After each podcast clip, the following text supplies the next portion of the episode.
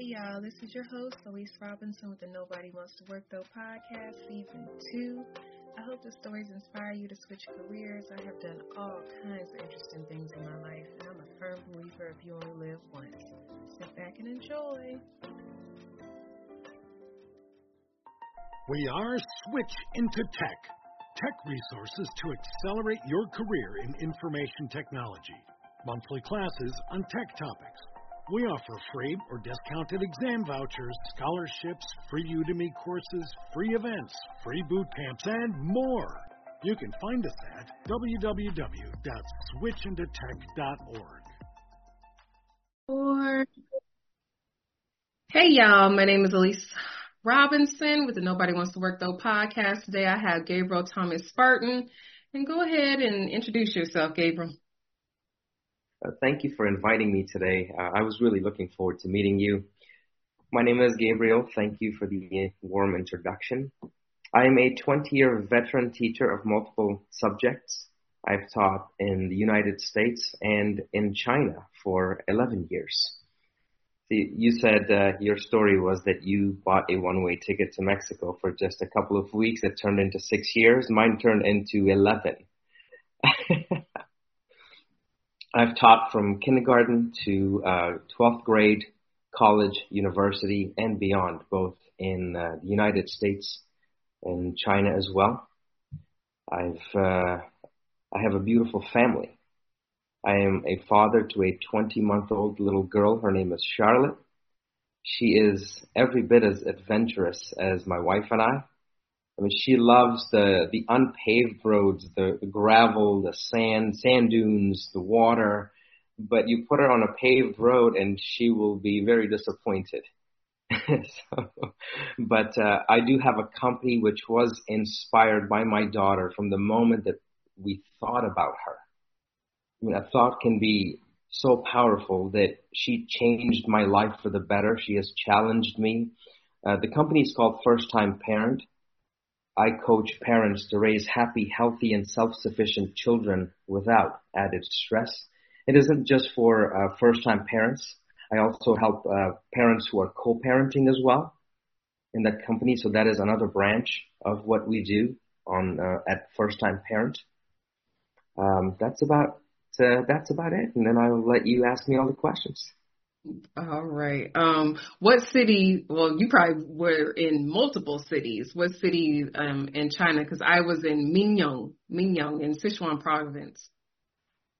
Well, I lived in uh, Beijing for over seven years, and then uh, I moved to Guangzhou, which is closer to uh, Hong Kong, and then I moved to Foshan for another two years, uh, where Bruce Lee's teacher comes from, the city of Foshan. So there, you'll never forget that.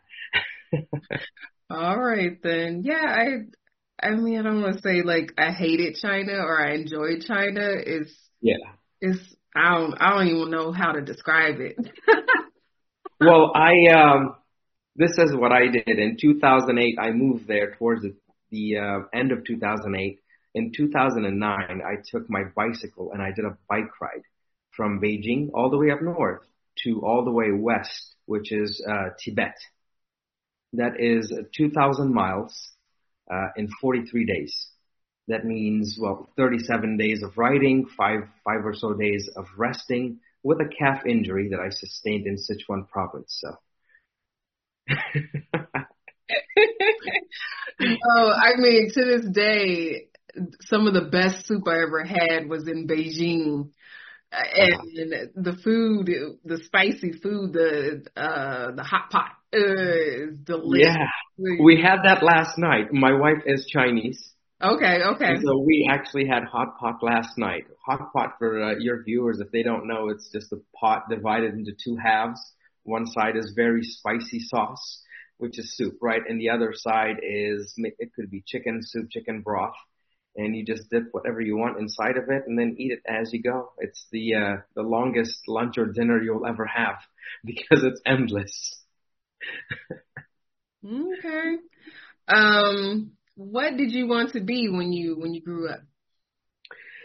That is a great question. I remember at age four, something came over me that all I wanted to be was a teacher because my grandmother set the standard so high for for me that she was respected by whether there were politicians uh, in our family or doctors, um, writers, you name it.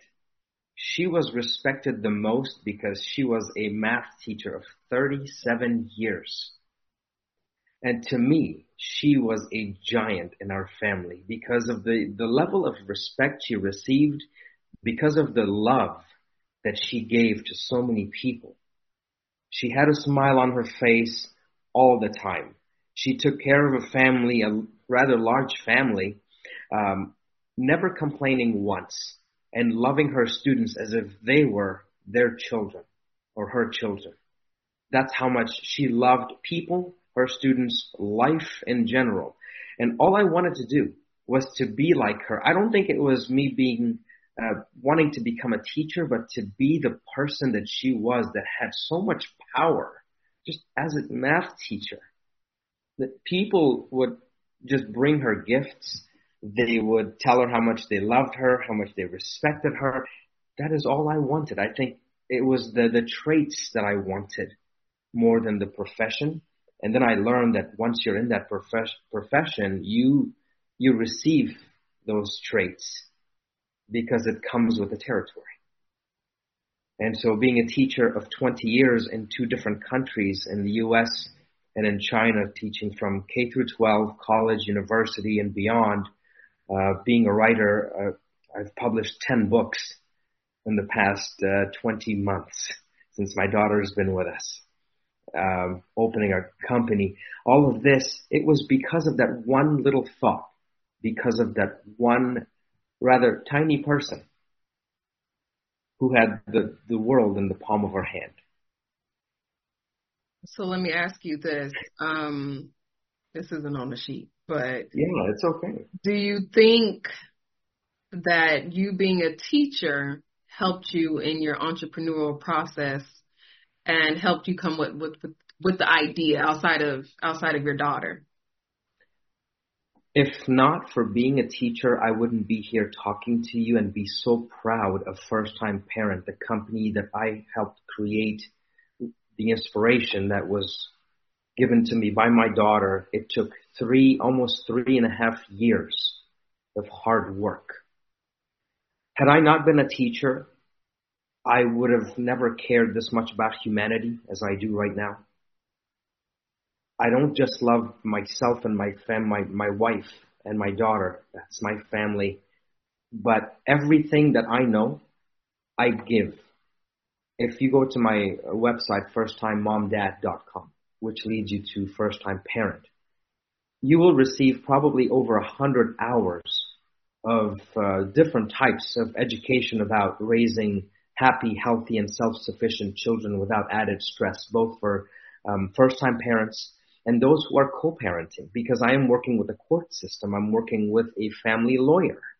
And so it's with their help that I am able to do the things that I do because I love, I love humanity. I love people. I love diversity. And I love it when people need help. And I am there to give them the assistance that they need because that brings joy into my life when I see that they've accomplished the goal that they wanted so badly. And all I had to do was steer them in the right direction. Had I not been a teacher, had I been something else or someone else, I would have never brought this company to fruition like I have today, where the company stands for caring for people, loving people, accepting people, teaching them everything that I know because the knowledge gained, the knowledge learned isn't mine. I have it for a short time, but I have to give it before it's too late and I'm no longer here to serve people. Therefore, I have to give it to people to make sure that they continue where I leave off or just begin where I am. So had I not been a teacher, no, I would, I wouldn't be here talking to you about it. Thank you. I hope it was deep enough. I mean, I, I, I like that question because it's like, you know, I, I told you about my all my detours in life and you know, I'm wondering, you know, would I ever have ended up in Mexico, you know, if it wasn't for, you know, the catalyst in my life. Um and so yeah, I always always wonder about that stuff, you know, people's life story. You know, would that have happened if that didn't happen, you know, or whatever. So I um, think about that a lot. Um, let me just add this. In 2008, when I decided to purchase a one-way ticket to move to China for five years, it was because I wanted to expand my horizons, not only as a human being, not only as a son, but as a teacher. To test my, my ability as a teacher. I taught here for four years. It just wasn't, I felt like I, I could give more, but all I had to do was leave my comfort zone and to be tested to see if I can give more. To go to a place with no family, no career, uh, not even Chinese money or a Chinese phone, nothing. I just purchased a one-way ticket. Three weeks later, I'm in Zhanjiang, China for a couple of weeks that I was there. I just wanted to get lost, learn the culture, be among people, let them make me into a better person. Had I not been a teacher, had I been in, in tech or something, I would have never ended up there. Well, that's good that you know for a fact. I replay that a lot in my head. um, I guess I kind of asked that question. What was the catalyst that made you change your your career? Um, but let me ask you this: Why China, though? That's that's the question. First of all, um, I needed a way out of Las Vegas. In 2008, our city was still small. It's not as big now, but it was small. I went as far as Texas Tech, where I was uh, uh, in the master's program. I received uh, the art scholarship and, and, one or two others. Uh, I spent a, an amazing amount of time becoming a better artist, a better person. Um, it wasn't enough. I come back to Las Vegas and I'm teaching at Bonanza High School, at Cheyenne High School, teaching creative writing, teaching physical education, teaching bodybuilding. It just wasn't enough. There was something missing.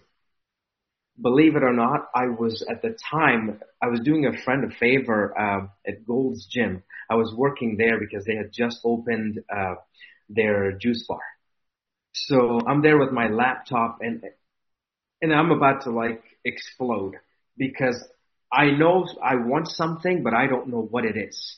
And I go on there and I write teaching jobs for teach or, or, or teaching jobs for teachers or something like that. And then I see uh, teaching jobs in Montana. I'm thinking, oh man, cowboy town. I'm going, right? So I've heard good things about Montana, never been there. Let's go there. And then at the bottom, there's a little ad that says teaching jobs in China. I called the number the lady says, yeah, you can actually do that. I didn't know I could do something like that. She says, you can do that. Can I help you? I said, nope. I called for, my passport had just expired. So I called for my passport and then I think it was, I called another person or department for my visa. I know nothing about any of these things. She says, um, what kind of visa do you want? I'm thinking, I said, I don't know. She goes, how about a visitor's visa? I'm like, okay, that sounds good. And then she says, how about 30 days? said, okay, that sounds good too. That moment, I knew that I, I needed to get out and I just expanded my horizons by just writing teaching jobs for teachers. I came home and I told everyone that I will be going to China as soon as I receive my passport and visa. And they, uh, they said, for how long? I said, well, for five years. And at the time, my my sister was pregnant. She was uh, she was due, so I waited for three weeks. I delayed everything, and once the little baby was born, um, a few days later, I'm in Zhanjiang, China, the most crowded place that you could never even find me. It was a 15-hour flight, uh, I believe, to Guangzhou and then to Zhanjiang. I I had to find my hotel, my own taxi, my own uh, job, and everything else, all on my own. But being lost is how I found my own happiness. was that I needed to expand my horizons to get away from the comfort zone, get away from the noise and people and everything that I know in order to find me. And then I do it? It didn't take five years. It took 11 years. I knew that I would still be a teacher, but can I be better? Can I be a better human? Can I be a better teacher, a better, better son, a better brother? Yeah. Yeah, I just gave myself room to do that. Okay, no, I, I asked that question because, you know, people are always like, why Mexico? You know, to me. And then outside yeah. of that, um, I, I know tons of teachers that have taught overseas, and that's kind of what piqued my interest on moving overseas. I'm like, oh, you can teach overseas, you know, like you know, at the time I'm an auditor, and I and I knew that yeah. auditor, you know, auditing accounting is all over the world, but I'm like teaching, like you know, you can teach over there, so that that kind of piqued my interest too. Yeah. Um, and yeah, like I said, I, I've I've known people that have taught in Egypt and Iran, Iraq, and Germany, and China, of course, Japan, like literally probably every country. I, I know somebody that that's been there. Um, so yeah, you know, and I, I get all the information about, oh, don't go here, don't go there, you know. so, yeah. Um, but yeah, no, I, I I always thought that was fascinating to to be able to do some stuff like that. Um, when I left though, I ain't, I ain't have no job. I took my little my little funky savings that I had, and I got some unemployment, and I I hey I made the best of it and stayed for six years. I did the same thing. I didn't have a job or a career. I didn't have anything. you and I but the the thing is, I've never worked in Mexico though. I've never worked. I said I I refuse to work in Mexico with the little pesos that they pay. Um, I guess if I was a, if I was a teacher, because I did know teachers that taught there, but yeah. you needed a teaching license, right? I'm not going back to the states to to do the student teaching and get my student license, uh, teaching license. So that that was just never an option. So I had to figure out what the other thing was, and that was entrepreneurship. So, um, but yeah, um, teachers in Mexico, if you're a licensed teacher, they they get get it really good. Probably same as China, you know, they get the little food, housing, all that stuff. Oh, yeah. pretty much everything is is paid for. Um, so, so yeah, there's that. But let me ask you this. Do you feel like you missed out on a lot being gone? That's a great question. Um, I'm going to answer it this way. When I came back, so many people had gotten so old.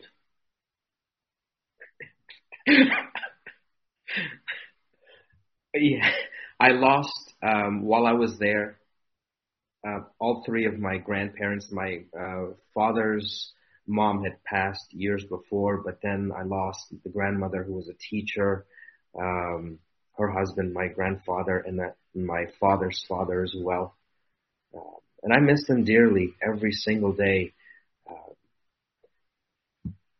that's that was uh, probably the one thing that I uh, I regret um, is still believing that people, I should believe that people get old and people die, but not these people.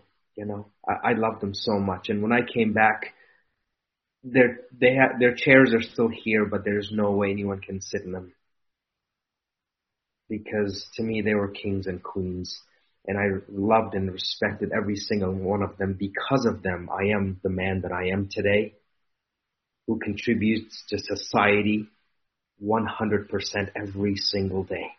Because these are the traits that they instilled within me, along with my father, of course. But that's the one thing that I miss. Um, could you repeat that question? Maybe I missed a part of it. I was no, going no. Oh, uh, I asked you, do you, do you feel like you missed out on anything? You did answer it, and just just that, yeah. You know, one reason why I didn't go further than Mexico is because you know I didn't want to be that far from home. I could have easily went to Germany or some other place, you know, and and and you know became a permanent resident and all that stuff. But I was I didn't want to be that far away from home. So, yeah. um, so yes, I I fully fully understand you on that part of it. Um, cause yeah, and outside of that, I don't I don't know if I would have been able to learn like German or something like that. uh, so this is what happened with me. Okay, this is funny. Uh, my abysmal Spanish mixed with um, Cantonese, Chinese, which is the oldest version of Chinese that they speak in Guangzhou and Taiwan and Hong Kong, mixed with Mandarin that they speak. It's like the English version of what we speak here. I basically invented a dialect that nobody wants to claim me for. we don't want this guy. so I, I, I don't speak Spanish anymore or Cantonese or Mandarin because when I speak one, the other two come out. Yeah, my my neighbors are are Mexican, and um, I, I had the handyman come to my house and fix some stuff. Yeah. And we were speaking Spanish, and then yeah, my my brain just kind of switched on, and I'm like, oh God, here we go, you know. So it's it's it's rough. It gets really rough, and I'll I'll just be walking around the house and I'll I'll just start speaking Spanish. so you know, it's it's it's really rough. I, I fully understand. Um, I don't want to keep talking about being abroad though, because I'll be here all day talking about that. yeah. yeah, of course. Let's move on. Um, let's see. I guess I kind of you kind of answered this question, but this is more so towards your business. All things come at a cost what did it cost you along the way? And, you know, did you have support from, you know, your family, your friends? Did they think you were insane when you wanted to start this business and not be a teacher anymore? I actually, um, I had tears in my eyes when I saw this question. I said, what a beautiful question this is because I started reflecting and I've got goosebumps right now. Um, it cost me so much, but it rewarded me so much more. I didn't switch careers. I have to tell you now that I am a coach. At the same time, I'm still a teacher. I teach life skills to special needs children in public school because I feel that my profession as a teacher, it should never be on hold because I'm doing something else. Why can't I do two things at once? right? I'm not booked all the time. I'm not teaching all the time, but I can do both of them at the same time, the same day. The day is 24 hours. There are children who need my help. There are first time parents who need my help. There are those who are co-parenting. They have it really tough. And I know a lawyer who helps me. I know the court system that helps me with my questions to, to help these people. And I have to be there for everybody. Now, I have to go back to the very beginning at age four when I wanted to become a teacher. That's always been in my life and it will always be that way. And I've been a coach before and I've been uh, this, this person that I am now, a first time parent coach, a co-parenting coach as well. So am I still, did I switch careers? No, I just expanded on becoming a teacher. I expanded my horizons towards helping more members of the society who need my help.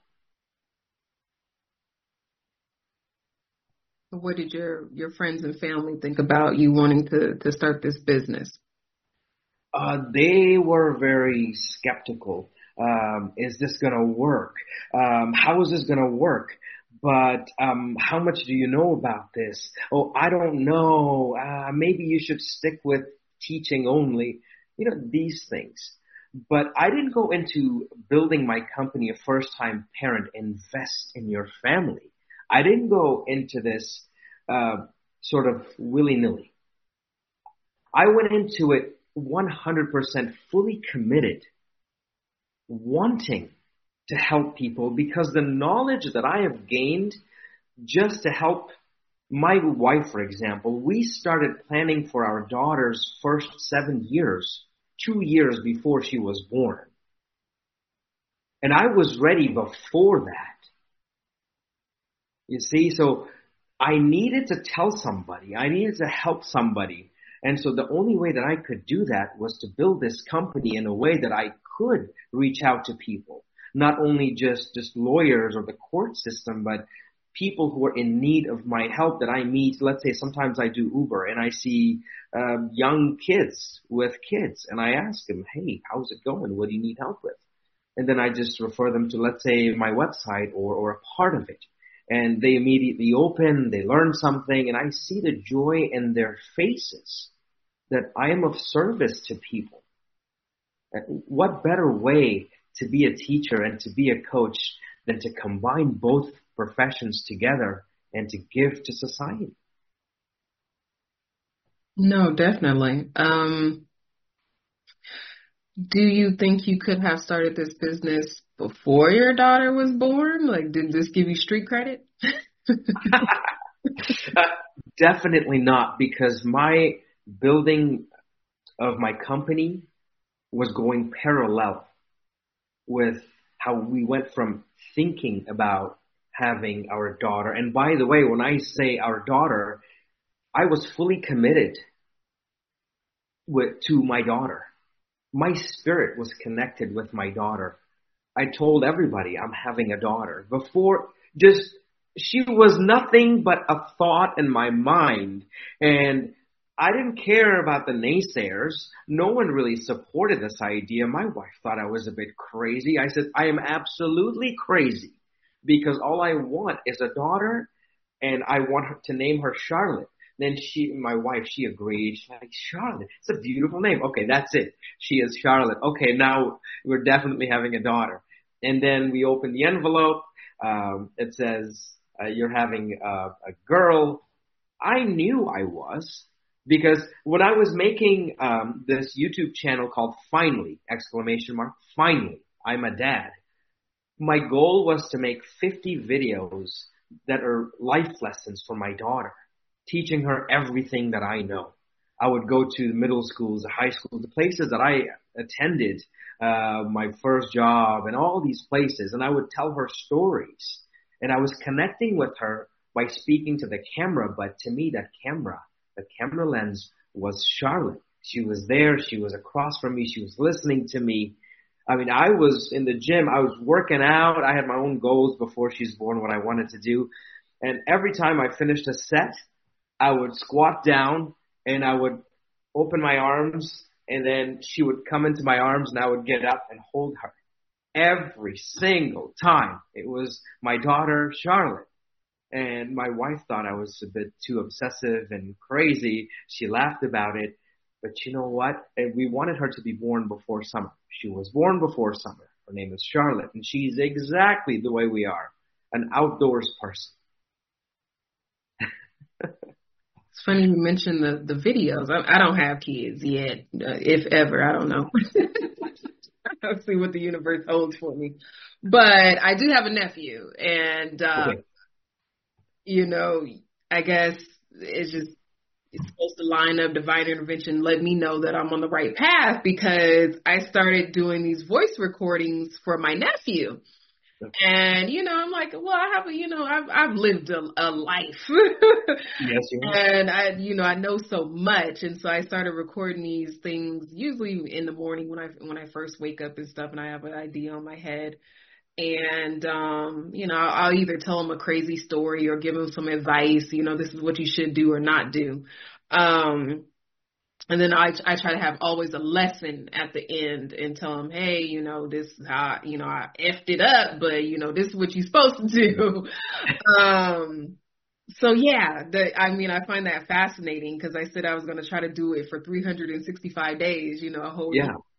Um, so yeah, I think I'm like seven episodes in at this point. So I've only probably been doing it for like a week and a half at this point. But um but yeah, that just lets me know I'm doing the right thing. well now people okay, now people think I'm crazy because before they thought I was crazy. My daughter wasn't born yet and and we were still planning for our baby and all this because I, I prepared my wife well before physically, emotionally and, and just spiritually, the whole thing um, I invested a lot of time and effort into preparing my wife before to make sure that everything goes okay. Um, and it didn't. my daughter was born six weeks early. Uh, my wife had a C-section, but um, every little step that I took to make sure that we have our daughter and that my wife is healthy, um, every single thing that I did contributed towards their uh, their health and their happiness and their recovery. Um, as of uh, I think two weeks ago, that 50 videos turned into 190 of the most educational, uh, the most informative videos because I share it with with the world. I want them to see what it's like to take a baby to a pediatrician, what it's like, what it's like for her to go from a thought to almost two years old today. And so uh, it's been a blessing, but it, she has taught me more than I will ever teach her about being a parent. I, I've learned way more, and that is why our careers are going in parallel, where she's growing up, but my company is growing with her. And we're helping people because of that one thought in my mind. Yeah, no, it's uh I try to keep it under like 10 minutes or so. There's there's a couple of stories where, you know, I have to tell the oh. whole story. Um but you know, something he can listen to, you know, on the way to school or you know, whatever. I don't know what age he, he start listening to him because he's a, he's 11 now. But put it out there, leave it. I'm like, I'll just upload it to the cloud, and you know, here you go, and maybe one day you'll yeah. listen to it. And I, you know, I and I, my very first message, I told him, you know, if you want to publish it, you know, as a book one day, and you know, a memoir, mm. bibliography, whatever you, biography, not bibliography, whatever, you know, um, yes. you, you can do that because, yeah, you know, interest in life. You know, I got all kinds of crazy stories. So, so there's that. But you uh, moved to Mexico for six years. Of course, you have crazy stories. Yeah, I got all kinds of crazy stories. But, um, but no, they. I mean, they they were all good stories though. Um, let's see. What was the process on switching your your career? You know, outside of you know getting a you know, LLC corp or whatever, sole proprietor. Um, yes. How did you prepare? My career as an entrepreneur started in China when I opened my uh, my own online uh, school, English school. Uh, I think it was called EnglishSpeaker.com or something. Uh, I forget. This was a very long time ago, but I had to build my own website with the help of my wife. And back then it was a lot harder than it is now where through Wix you can do that. Just you can build your own. So for me to build a course from, uh, from scratch for, uh, grades one to 12 and then a branch for college students, it took me about a year and around 10,000 renminbis. Uh, the Chinese money is called renminbi and then marketing it. It was very hard because I didn't know anything about any of this about marketing, about making a website, about making a business, but I started, I committed to building a business, not knowing what the next step would be. I took the, the first step in faith, knowing that it's going to work. Now, as a first time parent uh, company, to build this business was sort of um, I needed that foundation as as an entrepreneur who started uh, making his own English school way back in 2010 in China. And I learned from my mistakes, from my failures. I learned how to read the market, what people need versus what I want them to have. Like uh, here, first time parents they need guidance, especially from a father's perspective. There is no such thing that exists today where a father um, who has spent this much time and effort into building a business where he's giving over a hundred hours of of educational content for absolutely free through um, Facebook, Instagram, two different um, YouTube channels. One is Finally I'm a Dad. The other one is Life is Hard for Parents also a newsletter that I write every month, Power. That's that's another one. Parenting newsletter, power parenting newsletter. That's on my Facebook. But to learn different softwares, to learn how to differentiate the, the two different YouTube channels, to have a different type of content for Instagram versus uh, Facebook. This is all because of the, the experience that I had in China, that I failed quite a bit because I didn't know how to read the market. I didn't know what market research was until I did it and I realized most of the stuff that I'm doing is what I want for people, but not what they want. And so I had to switch things up. And years later, when I was working for a long time to learn different softwares, different, uh, everything from a thumb, making a thumbnail, okay, to making a video, to embedding text and music and sound effects, um, that is the art part of me, the artist in me, where I, I have four college degrees in art. So that was necessary to bring some charisma into this website called firsttimemomdad.com. Bring color, bring hope and love and joy when people are looking at it. The very first thing they see, it should just bring smiles to their faces, right? Had it not been for, for me being a teacher, an artist, a writer, an entrepreneur who failed so much trying his first business online back in like 2010 when things were not as great as they are right now. It taught me so much how to be better in business today. Um, every day I thought I was getting closer with first time parent. Three and a half years of hard work went by until I finally had a product where I thought people would believe in, they would come to me for help, and then not charge them the, the crazy, outrageous prices where they're scared out of their wits, but to be inviting enough to say, well, yes, you do have to pay for the services that you require or you would like to have towards becoming a first time parent or learning how to co-parent but I will never charge you near what a lawyer would charge you uh, a mediator would charge you if that's what the court ordered for you to have as a, let's say, co-parent or, or even a psychologist or a therapist or anything.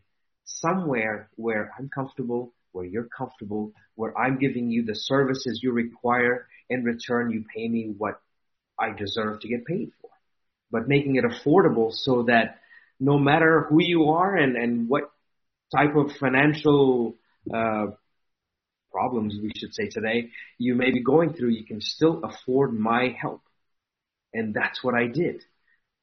Right? I mean, I could charge somebody that's at $2,000 for an hour and then something outrageous. I would never do that. The humanity in me wouldn't allow me to do something like this. Because if I'm to help people, then I should be one where they come to and go, you know what? I like what you're asking for. I like the knowledge you have, um, and the the free information that you give us we trust you with it. So here's what I need. Where do we go from here? You touched on so much because, I mean, outside of my mother passing away, being an entrepreneur has to have been one of the hardest things I've ever done in my life. It's, it was harder than moving to Mexico, harder than learning the Spanish, uh, all all that stuff. Just combined. Um, because you're right. You don't know where to go a lot of times, you know, um, and between technology and I mean, rules and regulations constantly changing. I mean, yes. it's, you need, you need 10 of you. yeah. And there's only one of you. How do you multiply yourself, right? There's only one. Um, and then a lot of times you start to feel guilty because you just want to chill. I want to take, you know, three hours out the day and chill when you really should probably be working on this over here. so, you know, it's, it's really, really rough. And, you know, entrepreneurship, uh, you know, I, I always wanted to be an entrepreneur ever since I was a kid, but I, I fully understand now why people say entrepreneurs are like crazy insane because you, you have to be. You you literally have to be. I mean, to put yourself out there, um, and try to push your idea onto people and have them buy it. I mean, that alone is insane. Most people don't have the ability to get out there and and and sell themselves because I mean, to an extent, you're selling yourself, right? Yeah. Um so, you know, people like, oh, you you did that? Yeah, I want my money. you know? So, you know, closed mouths don't get fed. That's that's just how it is, you know. So yeah, entrepreneurship takes you to a whole nother level of, of, of stuff you didn't even know you could do. I I um, absolutely agree. You know, this is this is how things work. First of all, um, not only do I teach full time and uh, put full time uh, hours to my business, and I'm a full time family man. I think I, I wrote that for you, uh, and I'm a full time writer. While uh, the ten books were written uh, in three different categories for my daughter, but giving it to people um, in the 20 months that she's been with us. Every two months, I have a new book that's coming out. And that requires knowledge of a lot of different types of software. Um, like, for example, the one where I, I set, I didn't raise my daughter's standards, I set her standards from Earth to another planetary system. Uh, it's in our Milky Way called Proxima Centauri b, where she has found a way to learn her uh, to land her spaceship, Starship Hope, on on the surface uh, to to help humanity to to move there, which is actually a real planet and it's seven times the size of Earth. But for me to actually illustrate that while I'm feeding her and she's an infant and taking care of my wife, going to Costco, um, go shopping for uh, baby formula, putting the, the dishes away, and trying to build this business and trying to get clients, it can be so overwhelming that sometimes I don't even have a minute to breathe. It is that crazy. Like last night, I slept two hours on the couch right after we had our hot pot Chinese dish. You know all about that. Um, two hours on the couch. I get up at 11 o'clock. I'm working until 3 o'clock in the morning. Then I go to shower and, and shave and everything I, I, to read the questions you sent me to make sure that I give you my absolute best. And then at uh, 6 o'clock, I had to be up and then uh, go and teach at the school. And then I come home. I take my uh, my family to. Uh, they went to Caesar's Palace today. So uh, the Super Bowl is here, you know, in Las Vegas. Uh, that that's where I am, by the way. Uh, yeah. so then I had to come back, make sure that I'm here five minutes before, but not one minute too late for you. This is how crazy life is, and people think that being an entrepreneur is an easy thing. You can do whatever you want when you want to.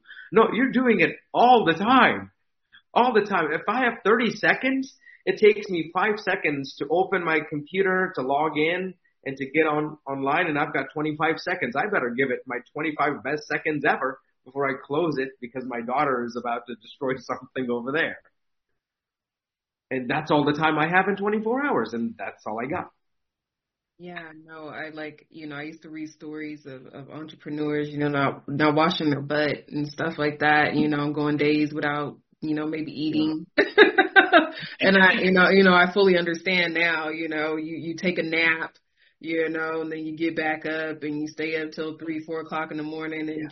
just repeat, you know, um, cause you don't, you don't have a team you have to do it by yourself and you don't have enough money to pay, you know, somebody even one off, a one off time. Um, so, you know, I'm I'm never been a proponent of telling people, "Hey, go be entrepreneur," because yeah. it's not it's probably 99.9% of people that cannot do it. it's it's I really truly believe it's it's that high. because the thing is people think being an entrepreneur is easy because that's all you do. Not unless you're super rich otherwise, like a person like me, I have to invest my time in my family as much as I do in my entrepreneurial duties every day. and my students every day and making sure that they're safe, my family's fed and, and my business is taken care of, right? It's never I sit in front of a computer and I do my work and you know, you know about that as an entrepreneur is sometimes, uh, excuse me if I, I'm being a little abrupt here, but sometimes I have to pee and I'm holding it for like an hour because I've got work to do and I don't, I can't leave because when I come back, I know it's, the energy won't be there and I have to give it all I got until I can't anymore and then I have to excuse myself. And that's, that's how it is. Sometimes I have to wake up in the middle of the night because I've got an idea. But then the next morning I do have to go to work. I have to be on time. I can't tell my administrators, oh, I'm two hours late because I needed to sleep. I'm going off of like four and a half hours of sleep a night, maybe five.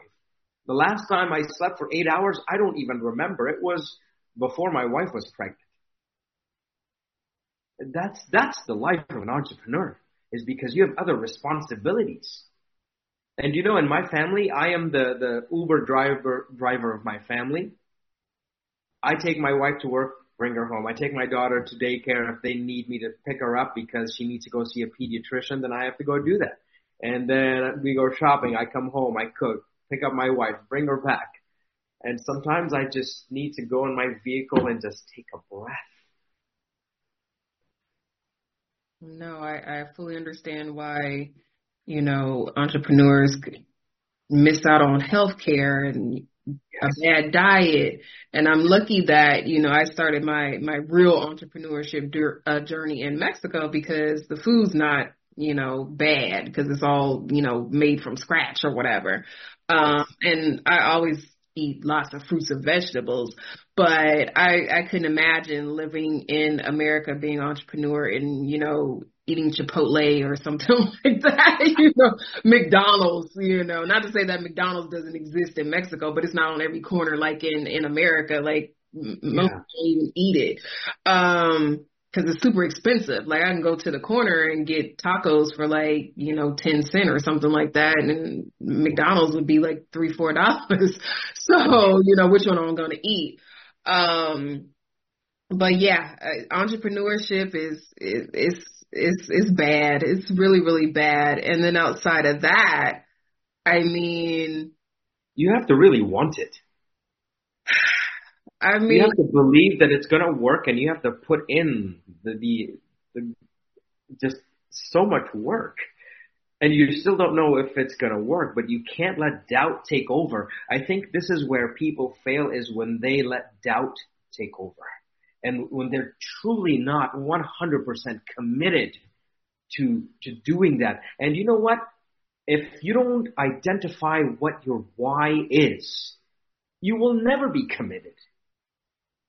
Right? With me, my why is very clear. I need to help first time parents because I know what it's like to be a first time parent. Had I not been prepared, I could have lost my daughter or my wife or both of them and I would have been crazy. But I prepared, I over prepared. I prepared my wife first a year before, making sure that her eye is on that target. Just pregnancy, and that's it. And then giving birth and recovery. That is all. I took everything else out. You see, it was necessary for me to do something like that. But at the same time, being an entrepreneur, writing, it's so overwhelming but my why was so strong because I wanted to give all that experience to, to the person that needs it the most. Because not everybody should, and, and I think we shouldn't always give, uh, okay, as men, I'm going to be very clear with you here. As, as men, we, the only thing we contribute to is, is we make our significant other pregnant. The woman has to go through nine months of, of life changing experience. You know, you can't just wait for the gender reveal. What if you don't get to that point? What if you lose your baby? What if after your happy gender reveal thing, your baby is deformed? Your baby is, God forbid, just doesn't make it. Or maybe makes it for a little while, has uh, cancer, whatever, because the, all that is true as a man, as a husband, as a teacher, as the person that wanted to contribute to society, I said, I am all in. I need to take care of my wife first.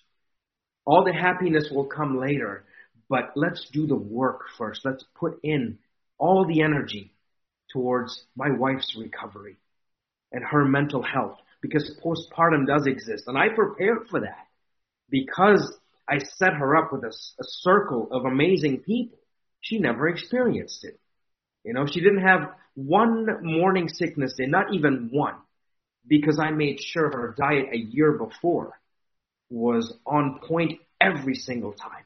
Stress was zero. Happiness was at a hundred percent. Like going to comedy clubs and letting comedians pick on me. Like that funny, you know?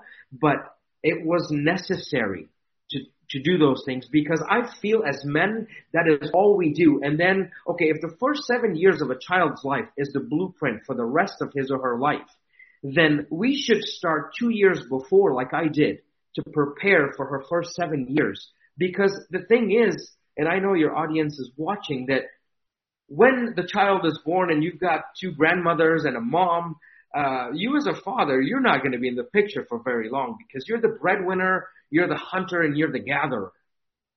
I didn't miss a single, single um, milestone of my daughter. As busy as I am, I didn't miss a single one because I scheduled my life around her milestones. And I captured every one of those on video. And I practiced the whole taking out the camera and capturing that moment, telling a story. It was necessary that a father steps forward and says, I'm going to be a father. I'm going to raise my family. I'm going to take over. My wife is going to be next to me. She's not going to bear the burden of raising our child all by herself, going to work, dealing with work issues, maybe, maybe not. And then postpartum depression, will she ever even want a second one? You know, and, and I, I'm going to toot my horn here, but it's a testament to me because at three months, my wife said, Hey, we should have another one. And I said, Yes, I've done it right. You know, but yeah, she gave birth six weeks early. It was an emergency C-section during the end of pandemic at the beginning of formula shortage. But you know what? We had hope. We had faith.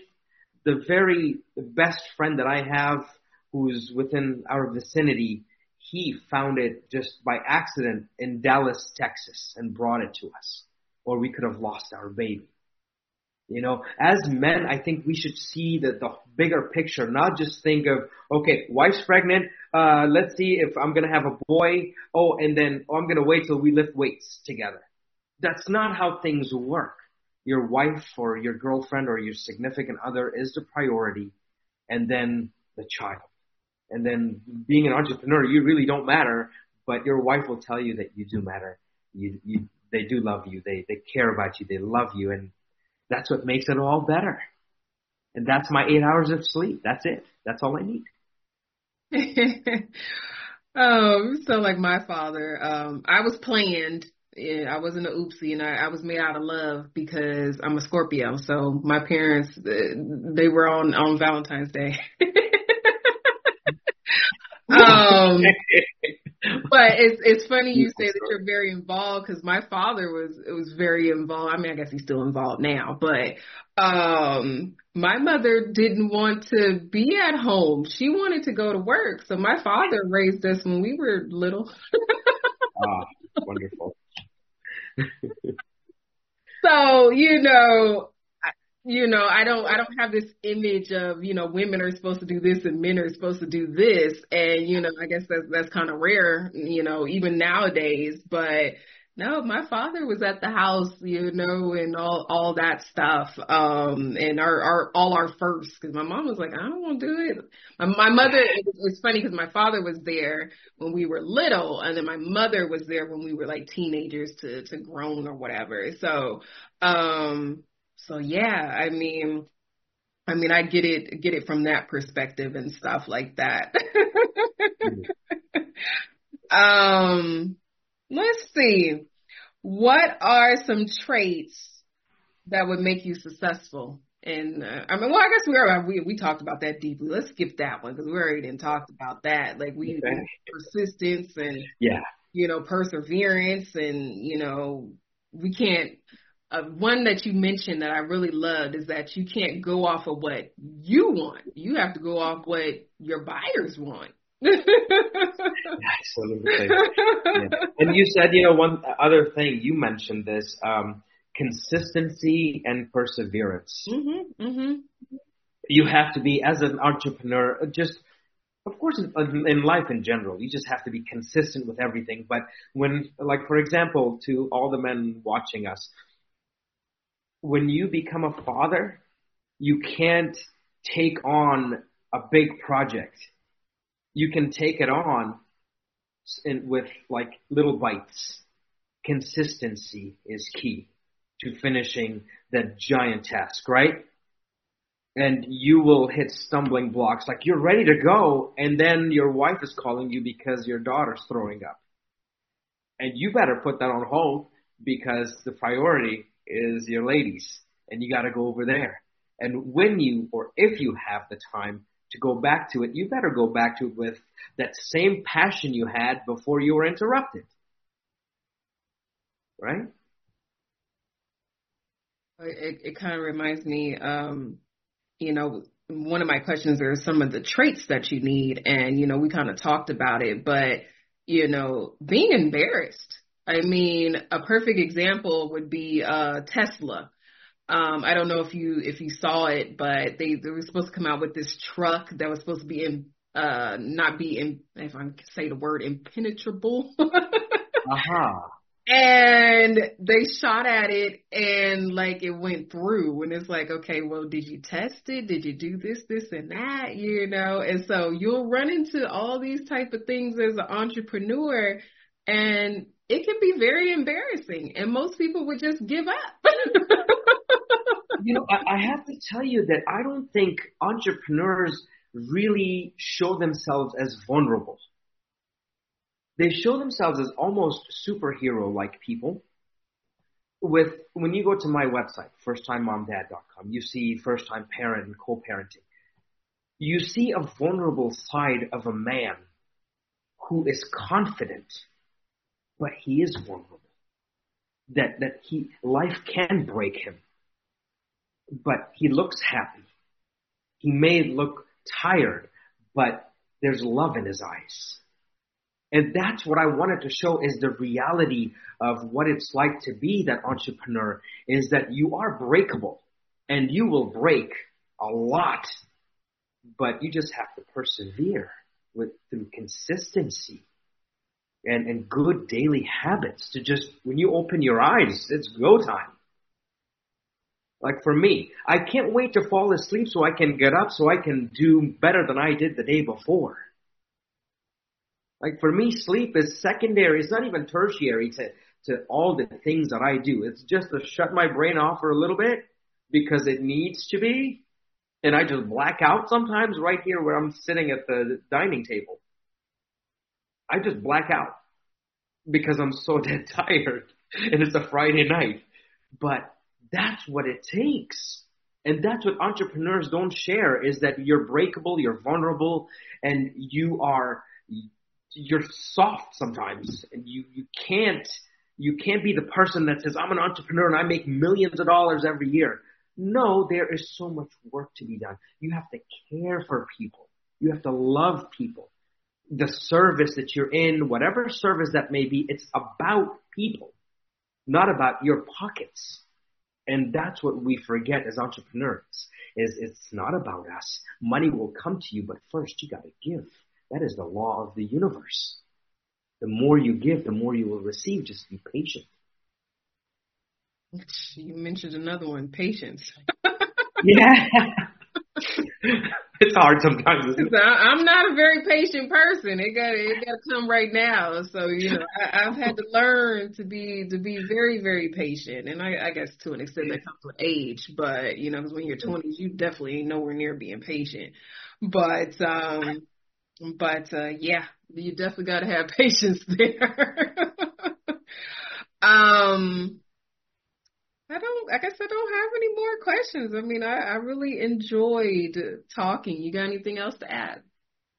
I am beyond grateful that you gave me the opportunity to come here and speak with you and for us to share this with our audiences.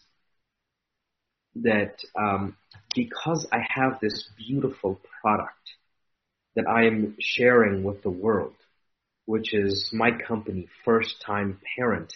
Um, again, I will plug this in as uh, my website, which is firsttimemomdad.com. Not mom and dad, momdad.com, which leads you to a plethora of information from a father's perspective, from an entrepreneur's perspective, from a husband's perspective, that you may, you will never read anything like it before, any of my books. I made sure that nothing like that in the industry of parenting ever existed. Because I wanted to help people not by copying someone else, but being the first me, not the next John somebody. I wanted to be the first me to show you that being an entrepreneur and being a father and being a husband, they run parallel. And to be of service to people. So if you have those people within your audience that need my help, first of all, reach out. Don't think that you're going to be judged because you need help. And second, ask for help because there will be a time that it's too late. You know, as men especially, you can't, I'm gonna say this again, you can't just make a baby and then wait for the gender reveal and then may, may be disappointed, may be proud, and then who knows what's gonna happen when by the time your, uh, your significant other gives birth. Learn what I know. Learn how I planned two years before for my daughter's first seven years. But it started with a thought and then I applied everything that I know within science and psychology, which is another um, obviously subject of science, towards my wife and her well-being, because she lost placenta uh, within three days. She lost like five percent or something. That's that's baby's life. That's energy. That that's her. That's everything. She could have died had I not taken care of my wife the way that I did, and the very first newsletter that you will read on my Facebook, go on there on to firsttimemomdad.com and you will see that. Go to it and you'll see that I manifested the very daughter that I have today. The very wife that I have today. I manifested that with my mind. I got what I wanted because I wanted it so bad. And this company I, I wanted it so bad to give it to all of you. Reach out to me. Don't assume that, oh man, this guy is going to be expensive because he knows so much. Because I know so much, you can afford me. Learn from me as much as possible. Look at the hundred hours of free content that will last you for a lifetime. Use that if you don't trust me, if you don't believe me. Let's build trust there. Ask me for my help. Start today. Don't wait for tomorrow. I'll do it tomorrow. Don't procrastinate. As an entrepreneur, a husband, as, as a father, as a son, I don't procrastinate. It, if I have the idea, it is now. If I need to do something, it's now because tomorrow may not come. Had I procrastinated on any part of my wife's entire journey of pregnancy, two years before my daughter was born, had I procrastinated even with a meal, a drink, or I'll do it later, I'll feed you later, I'll give you the oranges later, I could have lost my baby. She could have had some sort of problem, but I did my best to give that, that little baby that was about to be born everything that she could to give her the tools to succeed in society and to drive our society forward. Not, I don't give my daughter an Apple product. She has an apple in her hand. And I'm hoping that I inspire all of you to not be like me, but to be better than me. But you got to learn from me with 20 plus years of education, nearly four years of doing this first time parent thing. Reach out to me. Those of you that are co-parenting, your life is tough. When I sit at the dining table and I'm eating, believe me, you come to mind. And I, I want to reach out and help you. But you got to reach out and help yourself and say, I want to ask this guy some questions. I want help. I need help. What do I do with my kids? And we have two separate households. How do we put it all together? How do we keep it all together? How do me and my ex, how do we communicate? What do we talk about? What do we have in common? What makes us united? I talk to the court system. I talk to the lawyer. Come and talk to me.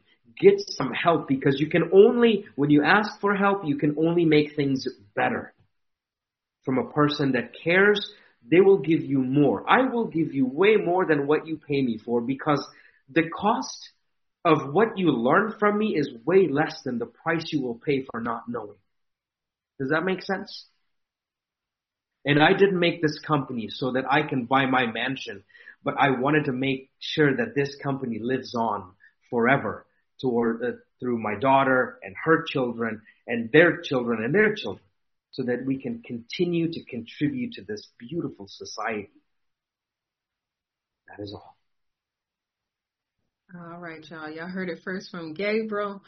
Um, thank you, Gabriel, for coming on the Nobody Wants to Work Though podcast. Um, again, my name is Elyse Robinson, and uh, until next time.